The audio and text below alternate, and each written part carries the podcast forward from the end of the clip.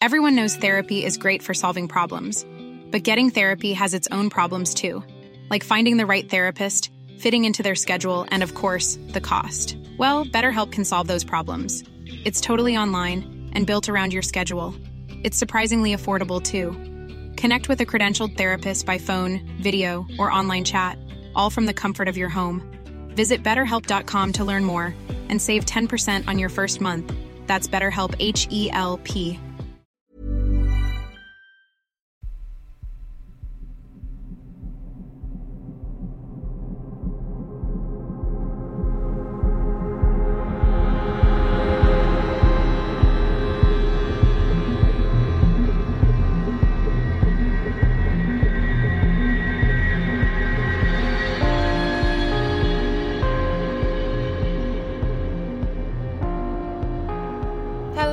Welcome to episode one hundred thirty-nine of Real Life Ghost Stories.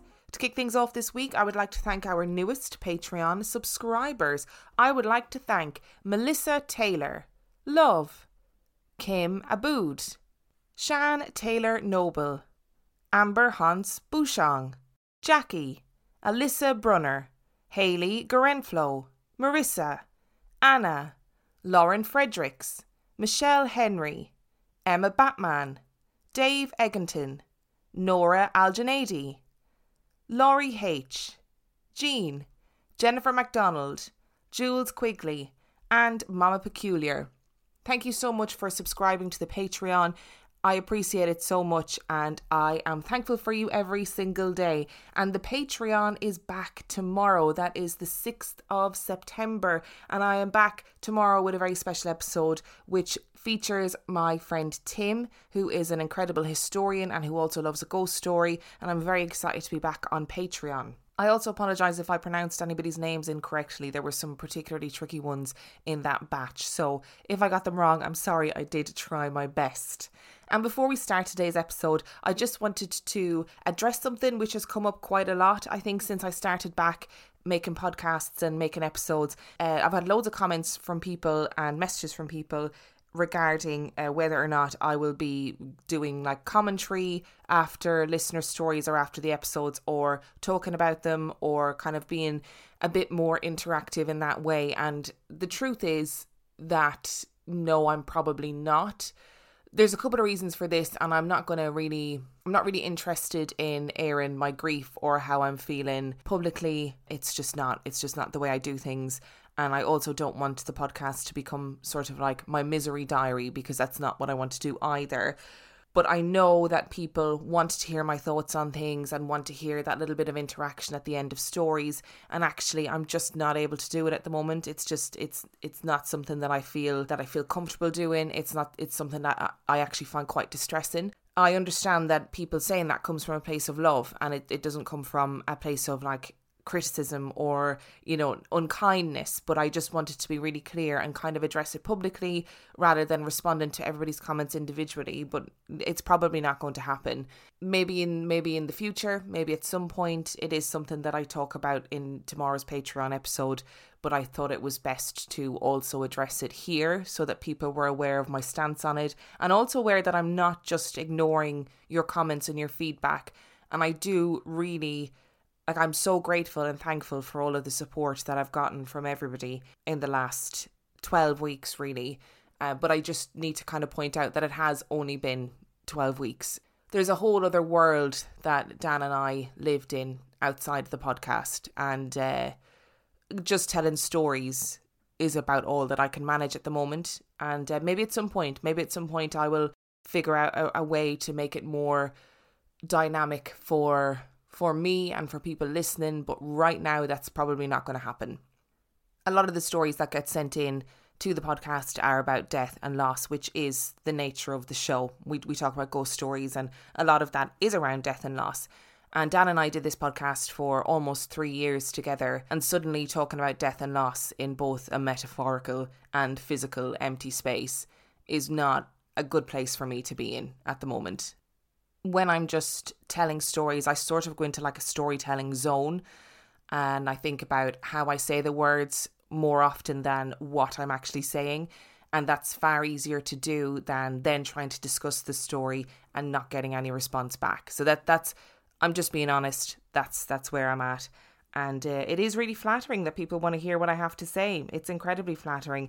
And it's probably good to point out as well that I'm just actually not very good at it. I can tell a good story, but I'm not very good at having a concise breakdown of that story afterwards. I tend to ramble, like I'm doing right now. I tend to ramble. Kev, for example, from We Need to Talk About Ghosts and the Dark Paranormal, has an incredible ability to talk about stories on his own in an engaging way. And I maybe I need to like get lessons from him or something, because I just I'm just not very good at it. It's just not something that I'm very good at. So that's that's where I stand. I'm not ignoring anybody. I totally appreciate the feedback. I am bowled over with all of the love and care and all of the niceness that I've received in the last twelve weeks, and I just wanted to let everybody know what my stance is so that everybody's on the same page, basically. And to be extra super duper clear, I love doing this. This is, it, it has been a dream for me to do this as a job. Like, I still can't believe that this is what I do. I still can't believe that I had the opportunity to do it, and I still can't believe that I have the support from you guys to be able to do it. And I love making content, I, whatever that content is, whether it's Instagram, whether it's making TikTok videos, whether it's, you know, writing stories and researching stories and all that stuff. I absolutely love it. But at the moment, I need to continue to make them in a way that doesn't make me resentful of it, because I want to keep loving it and I want to be able to continue doing it for the long term. Before we begin today's story, I just wanted to say a massive thank you to Tracy and Paula, who sent me a book called Haunted England by Westwood and Simpson, which is the Penguin Book of Ghosts. And it's great little snippets of all these different haunted locations all around England. And it was the basis of this week's story. And I, I was flicking through it and I thought, oh, that's a good one. And then I went from there. So thank you to Tracy and Paula for sending me that book and also sending me that lovely little tent.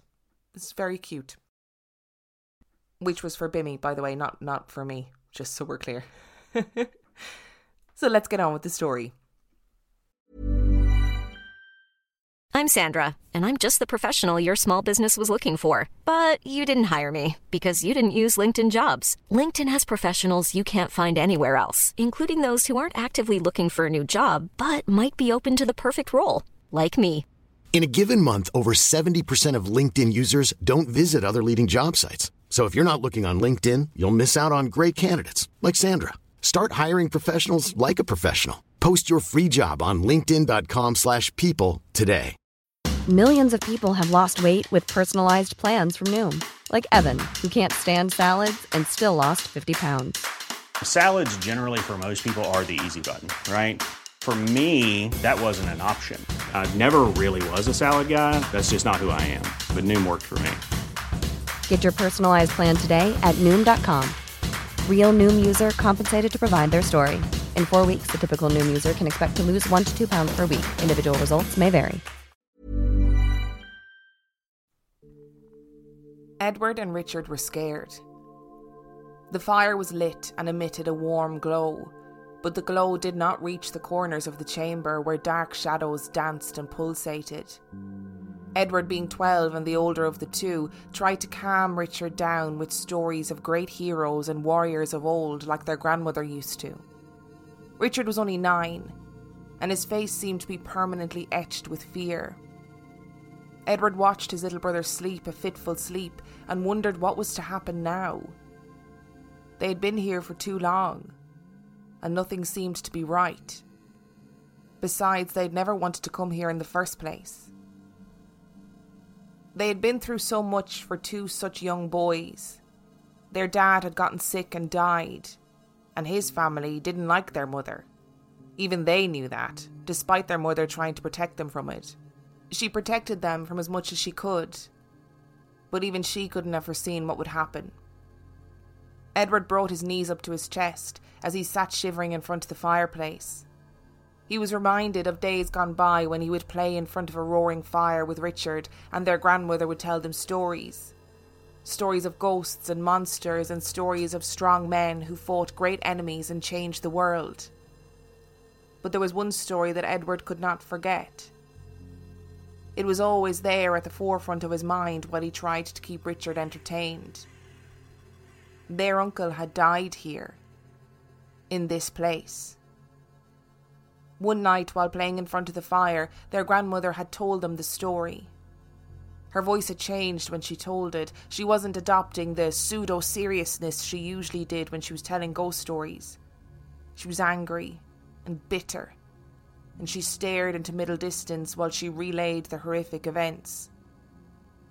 It was as though she had forgotten that her audience were two small children.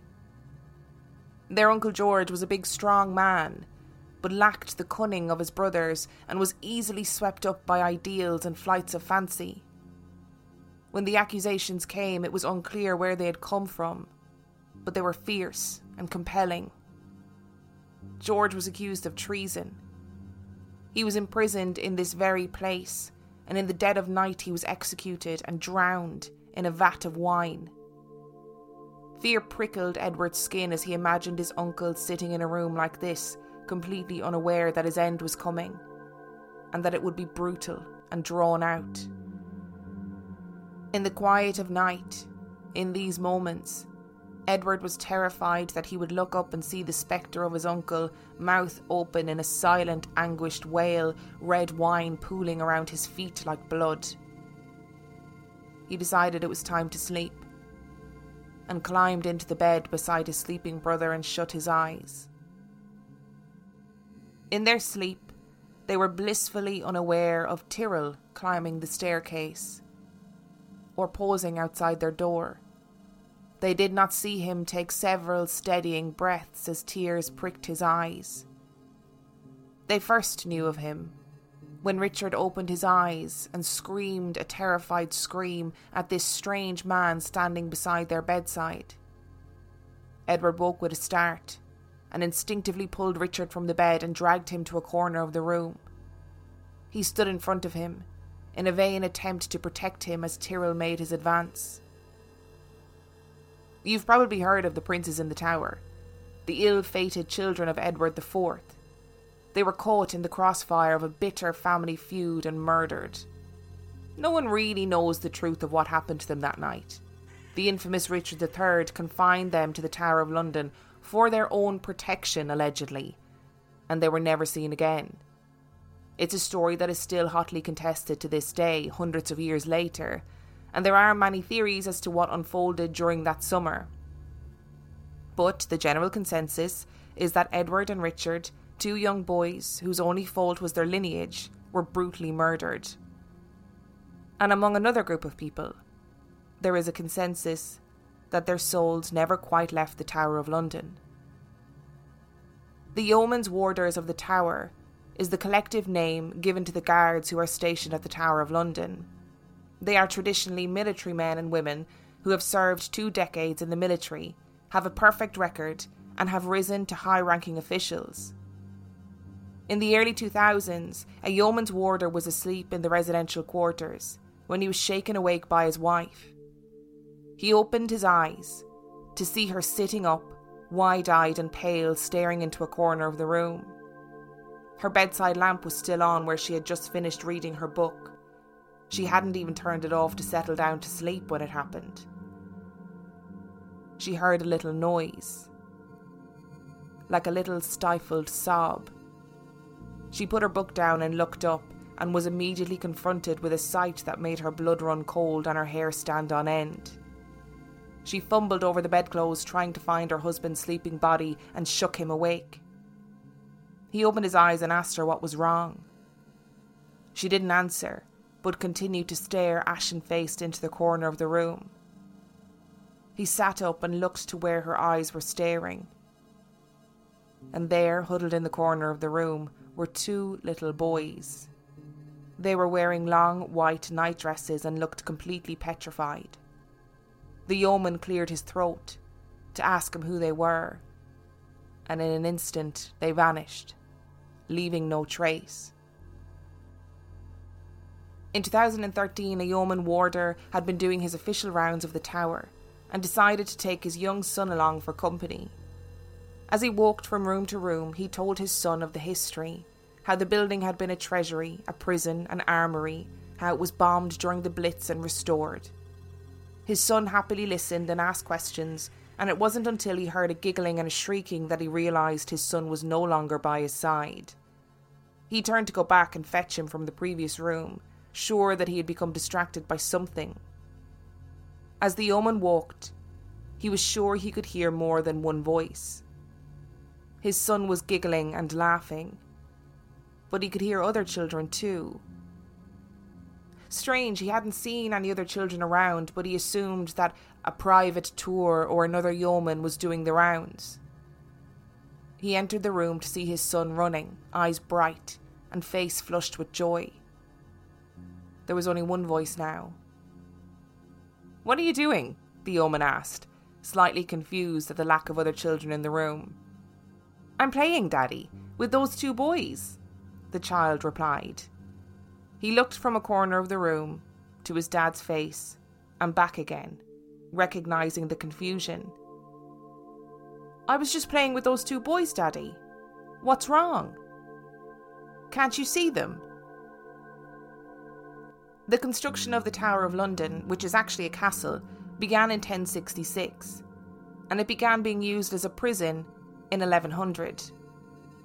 The last state prisoner was Rudolf Hess, Hitler's right-hand man, and later in nineteen fifty-two, the gangsters, the Kray twins, were held there as overnight prisoners. But that was only because the regiment happened to be there, rather than a pointed act of imprisonment. Despite the popular held belief that the tower was a blood-soaked prison of doom, that's not actually true. The prison lodgings were surprisingly comfortable, as they often housed wealthy prisoners. Despite its enduring reputation as a place of torture and death, popularised by sixteenth century religious propagandists and nineteenth century writers, only seven people were executed within the tower before the world wars of the twentieth century. Executions were more commonly held on the notorious Tower Hill to the north of the castle, with one hundred twelve occurring there over a four hundred year period. In the latter half of the nineteenth century, institutions such as the Royal Mint moved out of the castle to other locations, leaving many buildings empty. Anthony Salvin and John Taylor took the opportunity to restore the tower to what was felt to be its medieval appearance, clearing out many of the vacant post-medieval structures. In the First and Second World Wars, the tower was again used as a prison and witnessed the execution of twelve men for espionage. There were, of course, people tortured at the tower, but not as many as you might expect. However, there were many cases of death and murder that were high profile, like the death of the Princes in the Tower, who, as the previous stories suggest, are still seen to this day.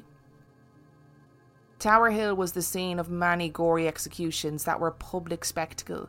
People came from miles around to watch the accused being hanged, beheaded, or burned alive. Those convicted of treason often had their heads impaled on a spike outside the tower as a warning. The accused would be marched with a parade from the tower to Tower Hill, and post-execution, their body would be marched back. During World War Two, a soldier who was stationed at the base of Tower Hill was privy to one of these death marches. It was the middle of the night, and the soldier saw a glow from the top of Tower Hill. As nighttime raids were common over London at this point in the war, he was immediately alert. The glowing light throbbed and pulsated in the darkness, and he knew that it was not a plane in the distance. Rather, it was something coming down the hill. As the light seemed to grow and expand, figures began to emerge and take shape. There were men, tens of them, walking solemnly down the hill. They were dressed in period clothes and were carrying something aloft. It was a corpse. The corpse of another man, and it was headless. This apparition was so detailed that the soldier could see the head of the corpse tucked neatly under the crook of one of its arms. And then the light began to fade, and the macabre parade disappeared altogether. Historical documents demonstrate that this scene was pretty commonplace post-execution. Since her execution in fifteen thirty-six, there have been reports of the ghostly apparition of Anne Boleyn walking towards the place of her death or leaning out of the window that was once her bedroom. Some have reported seeing her headless body drifting through the hallways and holding her own head in her arms. Margaret Pole, the Countess of Salisbury, refused to denounce Catholicism under King Henry the eighth, and at seventy-six years old, she was sentenced to death. Prior to her death, she carved the following on her cell wall. For traitors on the block should die. I am no traitor, no, not I. My faithfulness stands fast, and so towards the block I shall not go. Nor make one step, as you shall see. Christ in thy mercy, save thou me. Margaret fought and struggled against her executioners until she was eventually held down with great force. Her executioner was young and inexperienced, and opting for the axe, he managed to hack at her shoulders before she was eventually beheaded. Modern accounts tell of her jumping up and running around and the executioner chasing her swinging the axe. This isn't true, and is only designed to add extra gore to an already horrific tale. But each year, on the anniversary of her death, her screams and the sickening thud of the misplaced axe are said to resonate around the walls of the tower. The spectre of Lady Jane Grey, who was also beheaded on Tower Hill, has been spotted on the grounds, and the chapel of Saint Peter ad Vincula has been the site of another medieval ghostly parade seen by yeomen on sentry duty. There are numerous famous tales and yarns from the Tower of London, mostly about the famous historical figures who've been executed there. It's entirely possible that the stories of the apparitions of the princes, Anne Boleyn, Mary Pole, and many others are conjured by our own imaginings. They are stories that have gone down in history as a nod to the bloody and violent lineage of the monarchy. Kids learn about these stories in schools in the U K.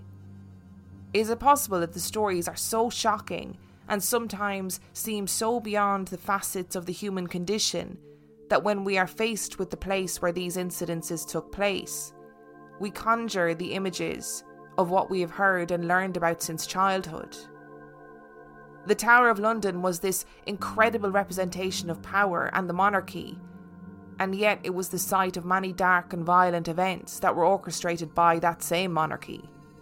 It's a pretty tough juxtaposition, but it ensures that stories are not forgotten or lost, and the legacies of those who suffered remain alive, albeit sometimes exaggerated for effect. When I was searching for stories of real-life experiences in the Tower of London, I came across many vague references to screams and spectres, but there was also a story that was totally unexpected, but on closer inspection, it actually makes sense. It was eighteen sixteen, and a watchman was on duty in the jewel room, guarding the crown jewels. The night was quiet and still, and had for all intents and purposes been a normal night. The guard yawned and stretched his shoulders. He was lucky to be stationed here, and he knew it. The reality was that the tower was pretty impenetrable, and he was the last line of defence to protect the jewels.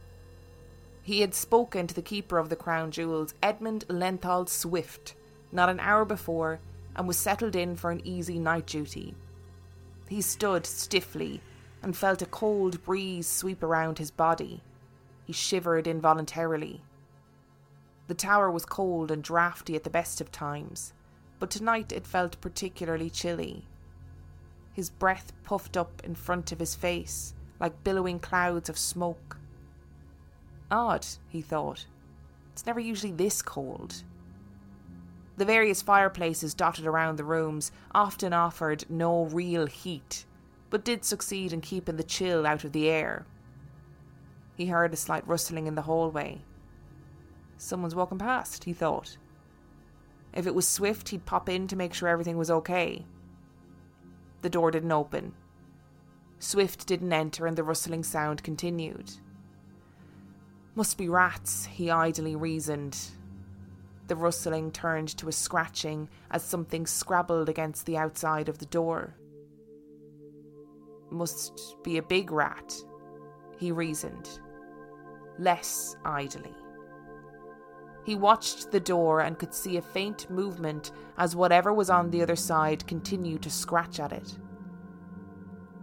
And then the scratching stopped, and the only sound that he could hear was his own breath that steamed up in front of him in the bitter cold air, and then piercing the silence came an animalistic snort, like the grunt of a boar or a bull.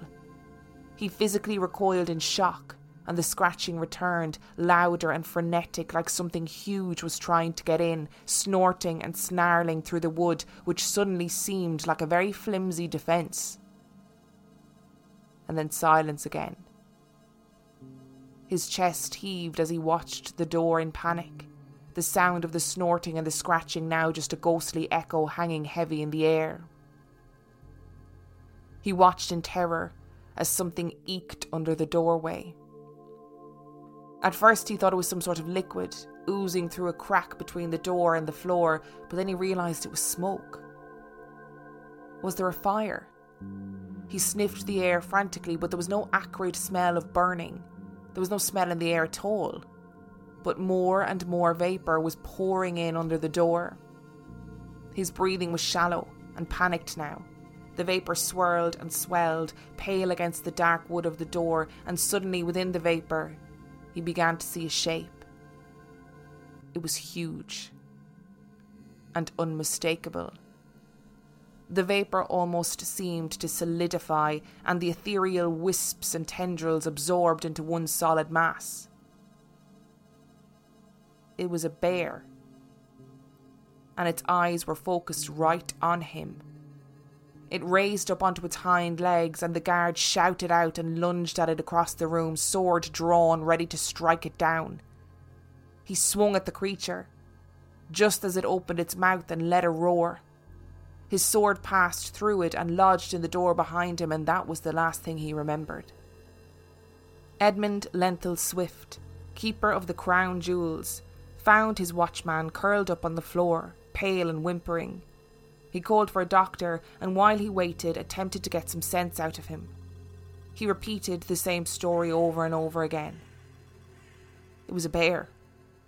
A bear had attacked him. The doctor arrived, and the watchman continued to mumble about a bear, eyes wild and staring. The man was taken away by the doctor, and Swift mused over what he had seen. The watchman was absolutely fine, and in his full faculties not an hour before, and now he was rambling about being attacked by a bear. He couldn't understand it, and his confusion turned to horror when he visited the watchman the next day. And the man had transformed beyond all recognition. The doctor remarked that there was no discernible reason as to why he was in the condition he was in, and Riley said that it was almost like he had been scared to death. He did die. And in the aftermath, a Mister George Offer came to see Swift, clearly disturbed by something. "I know that everyone thinks that he was seeing things before he died," he said, with tears in his eyes.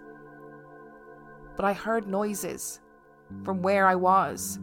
I heard scratching on a door like something big with claws was trying to get in. I heard snorting like a bull. I remember being scared, but I didn't say anything because I thought I was just tired and hearing things." So why would there be a bear, phantom or otherwise, in the Tower of London?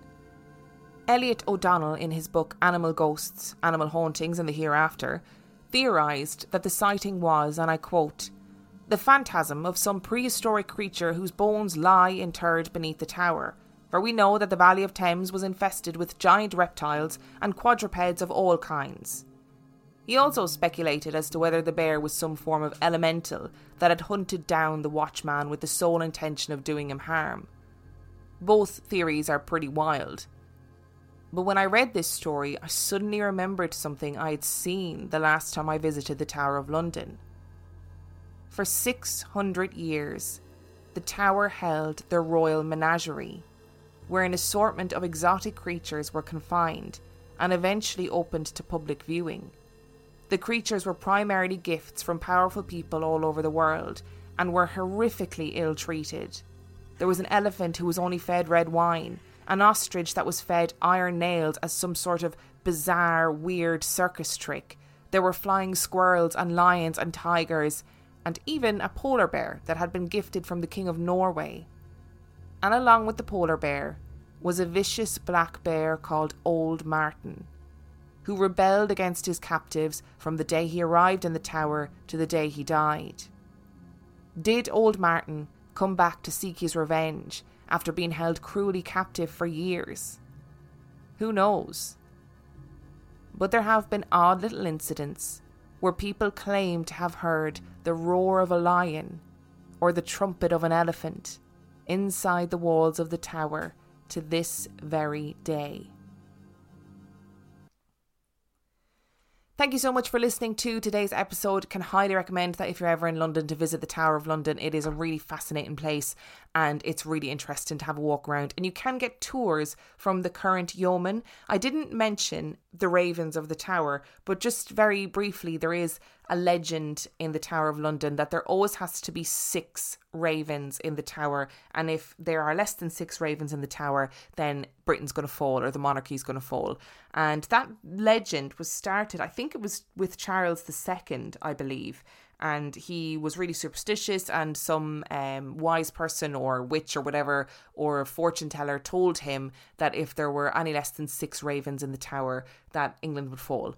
So he uh, decided to clip the wings of the ravens who lived there, and they were to be kept. And then this tradition of keeping raven ravens in the Tower was started. And there are six ravens there to this day. One of them, they did have seven, and one of them passed away in June of this year. But yeah, so there's another legend. It's pretty much just, you know, a, a king's superstition, which a lot of these, which is how a lot of these things started. But definitely, if you're in England and you're in London, visit the Tower of London. It is a great little visit. Uh, thank you so much for listening. If you want to send your own spooky story, please send it to real life ghost stories podcast at gmail dot com. If you want to check out more about us, you can do so by logging on to our website, which is real life ghost stories podcast dot com. And on that note, we shall see you next week. Hey, it's Danny Pellegrino from Everything Iconic. Ready to upgrade your style game without blowing your budget? Check out Quince. They've got all the good stuff, shirts and polos, activewear, and fine leather goods, all at fifty to eighty percent less than other high-end brands. And the best part? They're all about safe, ethical, and responsible manufacturing. Get that luxury vibe without the luxury price tag. Hit up quince.com slash upgrade for free shipping and three sixty-five day returns on your next order. That's quince.com slash upgrade.